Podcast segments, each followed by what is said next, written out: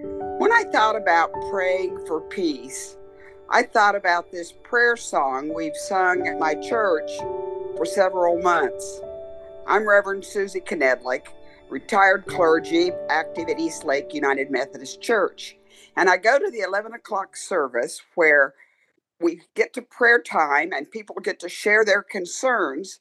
And then before we have the prayer that someone gives, we sing this song. It's only three words and they're repeated 13 times Pray for Peace. For a long time, when we started singing that, my mind immediately went to the war in Ukraine. There's certainly no peace there at all, and not anything I can really do about that physically. So I figured prayer was all I was able to do. Then my mind would go to school shootings going on at the time. And sometimes by the week after I prayed for a particular school, there was a different one to pray for. Nothing I can do about those either. So I figured prayer was the best thing I could do.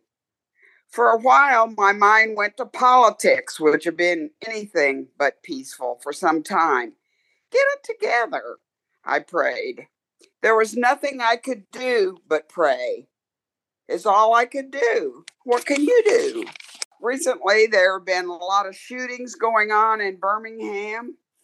People that should still be with us aren't, and some of them are children. I've prayed for peace instead of revenge for their families and for peace among those shooting each other.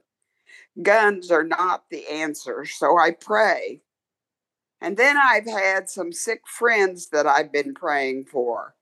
They both have died in the last week, so I prayed for peace for their families.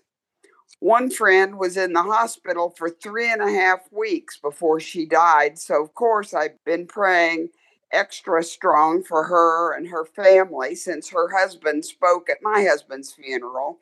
But it's the best I can do for both of them right now. Their funerals are not going to be for a few months. Then Lynn asked me to share about praying for peace. And I thought I needed to know more about that word itself.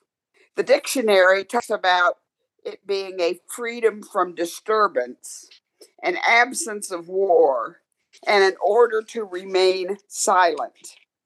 I find that sometimes when I pray for peace, that I'm free from disturbance about that subject and free to remain silent about talking about it. But as I think about that, I don't think that's quite right. When I pray for something, God has placed it in my heart. He goes, Knock, knock, Susie, look at this. It's important. And sometimes I think I pray as a cop out so I don't have to do anything else. But by bringing this to my attention, doesn't God want us to do more? One of my favorite Bible verses is in Psalm 37, the second verse. It just says, Trust in the Lord and do good. And I think that and is the most important part of the scripture. When we trust in God, we turn to God in prayer, but we are also called to do good. Jesus said, Blessed are the peacemakers, for they shall be called children of God. And I like that term, peacemakers, because it means that those people are doing something about peace, not just praying about it. The Bible encourages us to be peaceful by forming a right relationship with God through Christ and a good relationship with the people God has put around us. So, believe it or not, I am thinking that praying for peace is not the answer for peace to become a reality. Let's go back to those things that God laid on my heart to pray for peace for. The war in Ukraine. What can we do besides pray? Well, look at the needs of the people. Is your church doing anything to help them? Then contribute. And what about our soldiers? I have a grandson in the army that may be sent to Europe. I am doing things to support him in that eventuality. And what about school shootings?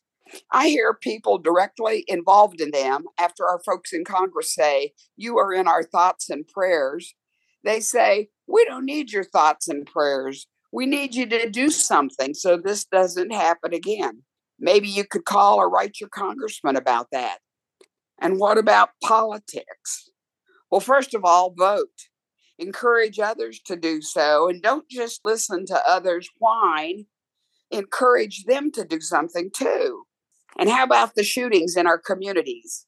Can you get involved or get your church involved in a program that helps youth learn another way to disagree?